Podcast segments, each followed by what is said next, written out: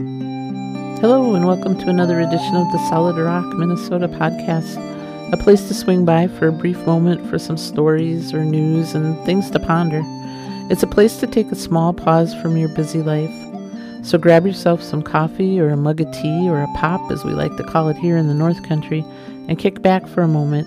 Take a breather.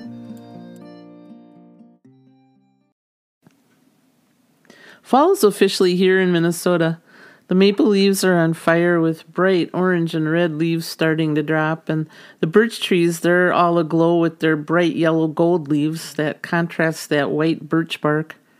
Put that with the deep forest green pines mingled in with them, and it's just like a fall sight to behold.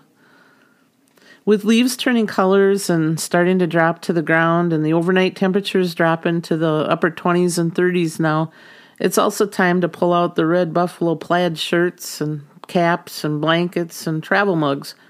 It's fall in Minnesota, and what better indicator that fall is here and winter is near than spottings of red buffalo plaid out of storage and all over town?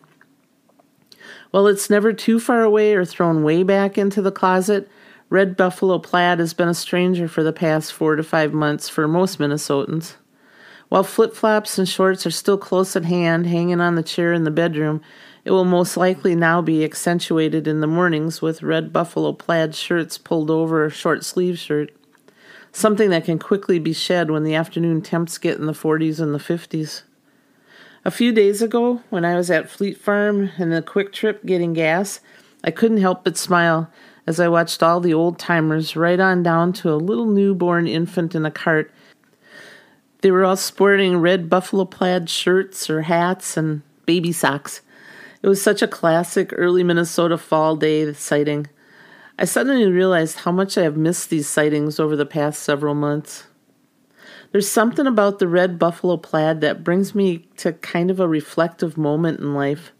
I'm not sure why, but when the weather starts getting cooler and I start seeing the red buffalo plaid coming out, I start to think of how summer was just here for such a fleeting moment, and now how it will be getting towards winter for several months.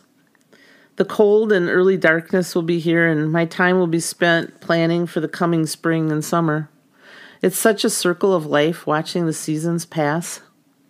Some may get more melancholy as winter approaches, but for me, I use it more as a time to plan and do some indoor things I didn't make time for in the summer.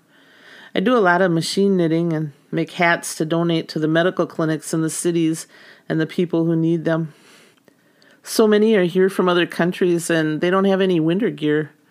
The clinics will give them warm winter stuff as they are able to. So they have bags and bags of warm knit hats to hand out. It's fun when down in the cities sometimes we're driving around and I'll see someone wearing one of my hats that I knit. In a few weeks, we'll be starting a whole new thing called Both of Us Retired. What will it bring? I'm not sure. Possibly a couple winter trips south a few weeks at a time. Hopefully, it will make winter seem like it's not five or six months long. But it's going to be different not spending an entire winter here. I've never done that. I have to wonder if it will mess with my seasonal cycle. But for right now, I'm sitting here sipping on a mug of hot tea, wearing my red buffalo plaid fleece shirt, and I'm warm and cozy and just looking out at the trees and leaves blowing around. We're in for some rain and cool weather over the next few days. Today I'll start my knitting and get the hats set out to the clinics in the next two weeks or so. Yep, fall is here and it's exciting to have come through another circle of seasons this past year. Here's to red buffalo plaid and the seasons it brings. Thanks for listening to the Solid Rock Minnesota podcast. Time is precious, and we're very grateful and appreciate the time you have taken to give us a listen. If you'd like more information about Solid Rock, Minnesota, or you'd like to hear some of our other podcasts, you can find them, along with our blog and Monday morning music, at our website, www.solidrockminnesota.com. You can also contact us there if you'd like your free Solid Rock Minnesota bumper sticker. Just message us a place to send it and we'll pop it in the mail. Until next time, may you be filled with life, love, laughter, family, and friends, people who truly know you. Many blessings.